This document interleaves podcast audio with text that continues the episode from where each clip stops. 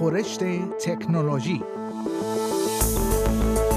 خورشت تکنولوژی یک پادکست هفتگی به زبان فارسی از رادیو اسپیس فارسی است.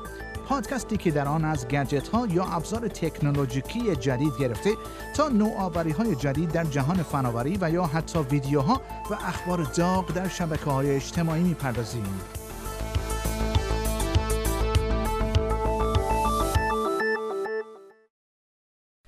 اینستاگرام اعلام کرده است که اقدامات بیشتری را برای مقابله با اینفلوئنسرهایی انجام خواهد داد که اعلام نمی کنند در چه مواردی برای انتشار یک پست پول گرفتند. اینفلوئنسرها افراد معروف و تاثیرگذار در شبکه های اجتماعی هستند که تعداد زیادی فالوور دارند یعنی افرادی که صفحه های آنها را دنبال می کنند.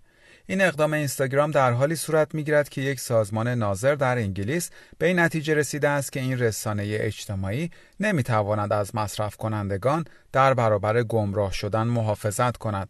در انگلیس انفلوئنسرها مجبور خواهند بود تا در صورت انتشار یک تبلیغ یا آگهی اعلام کنند که از یک شرکت پول گرفتند. تا کنون برخی از آنها این کار را از طریق اضافه کردن هشتگ اد یعنی آگهی تبلیغاتی انجام می‌دادند اما ابزار جدیدی که اینستاگرام از سال آینده میلادی عرضه خواهد کرد شامل تنظیماتی خواهد بود که اینفلوئنسرها را مجبور خواهد کرد تا اعلام کنند که در ازای گرفتن پول یک محصول را معرفی می کنند. این ابزارهای جدید همچنین شامل الگوریتمهایی خواهد بود که باعث شناسایی آگهی های تبلیغاتی خواهد شد.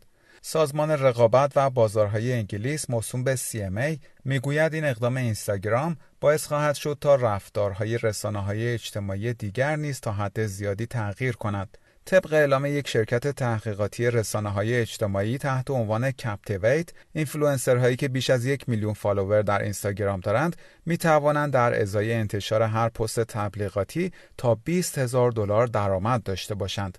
نشریه فوربس اخیرا پیش بینی کرده بود که درآمد اینفلوئنسرها افزایش شدیدی خواهد داشت و تا سال 2022 به حدود 14 میلیارد دلار آمریکا خواهد رسید.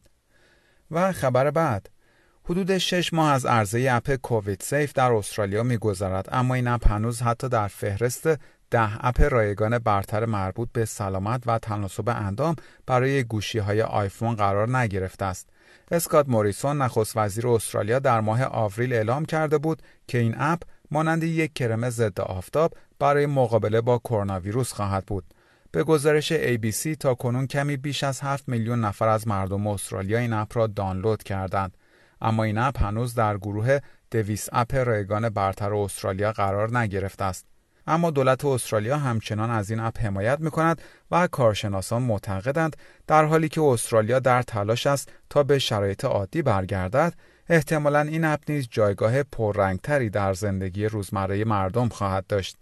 یک سخنگوی وزارت بهداشت استرالیا در گفتگو با ABC اظهار داشت دولت به ترویج استفاده از این اپ ادامه می دهد و در حال همکاری با ایالتها و قلمروهای استرالیا است تا اطمینان حاصل شود که این اپ نیازهای مربوط به دستورالعملهای سلامت آنها را برآورده می کند.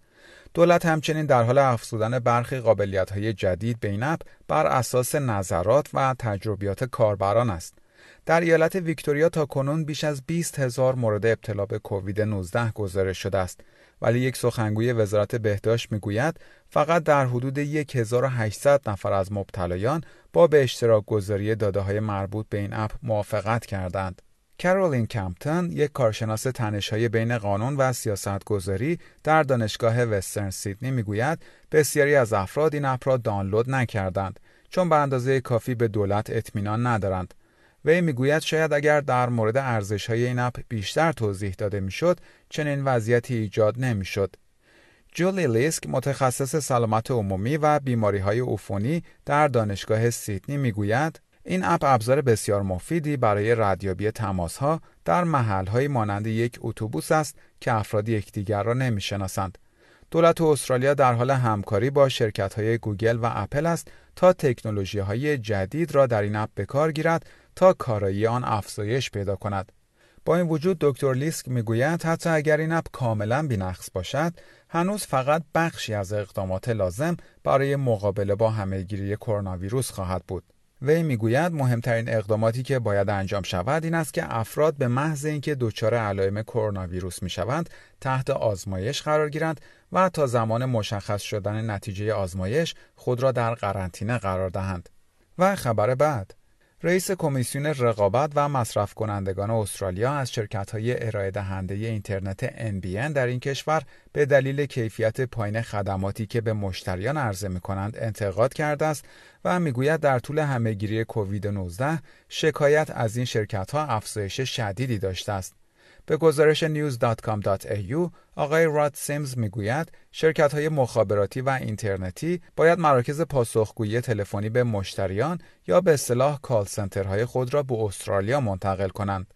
آقای سیمز که هفته گذشته در سیدنی در نشست ملی زیرساخت AFR سخنرانی کرد از ایده احداث پروژه ملی شبکه برودبند موسوم به NBN حمایت کرد مخصوصا با توجه به اینکه استرالیایی ها به دلیل همهگیری کرونا ویروس به طور ناگهانی مجبور شدند از خانه های خود کار کنند.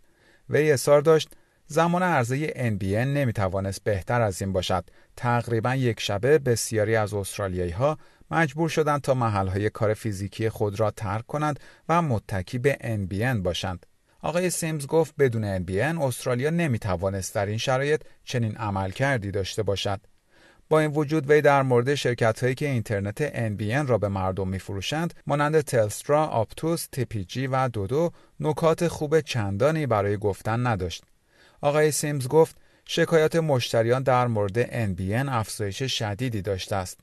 ماه گذشته آمبودسمان صنعت ارتباطات راه دور استرالیا اعلام کرد که در سال مالی 2019-2020 تعداد شکایت هایی که علیه شرکت های مخابراتی و اینترنتی مطرح شده 1500 درصد افزایش داشته است. حدود یک سوم از این شکایت ها یعنی در حدود 4300 مورد مربوط به سرویس های اینترنت بوده است. یکی از شایع ترین دلایل این شکایت ها در مورد عرضه خدمات به مشتریان بوده است. آقای سیمز گفت ما سیلی از شکایت هایی را داشتیم که مربوط به مشتریانی بود که نمی توانستند با شرکت خود تماس بگیرند. مخصوصا به این دلیل که مراکز پاسخگویی تلفنی آنها در خارج از کشور است و آنها مجبور بودند به دلیل همهگیری کووید 19 تعطیل کنند. وی افزود من واقعا فکر می کنم شرکت های استرالیایی باید در مورد تمهیدات مربوط به مراکز پاسخگویی تلفنی خود تجدید نظر کنند مخصوصا در بخش شرکت های ارتباطی و مخابراتی. و خبر پایانی برنامه خورشت تکنولوژی این هفته. یک شرکت آمریکایی یک دلفین رباتیک ساخته است که ممکن است جایگزین دلفین های واقعی شود که در پارک های آبی در اسارت به سر می‌برند. پوست این ربات 5 میلیون دلاری که 2.5 متر طول دارد از نوعی سیلیکون پیشرفته ساخته شده است که کاربردهای پزشکی دارد. این دلفین توسط شرکت اج اینویشن ساخته شده است که موجودات دریایی مصنوعی را برای برخی از فیلم‌های پرفروش هالیوودی نیز تولید کرده است. شرکت اج امیدوار است روزی این دلفین رباتیک جایگزین دلفین‌هایی شود که در اسارت زندگی می‌کنند. والت کونتی رئیس این شرکت می‌گوید در حدود 3000 دلفین در سراسر جهان در پارک های آبی و مراکز تفریحی در اسارت به سر می‌برند و هر سال میلیاردها دلار درآمد برای این مراکز ایجاد می کنند. تا کنون حدود 20 کشور اروپایی استفاده از حیوانات زنده در سیرک ها را ممنوع کردند. در پایان برنامه خورشت تکنولوژی این هفته از شما دعوت می کنم برای تماشای برخی از ویدیوهای جالب در مورد تکنولوژی به صفحه اینترنتی برنامه فارسی رادیو اسپیس با آدرس sbs.com.au مراجعه کنید. شما همچنین می توانید پادکست های خورشت تکنولوژی را دانلود کنید و در هر زمانی که خواستید آنها را بشنوید.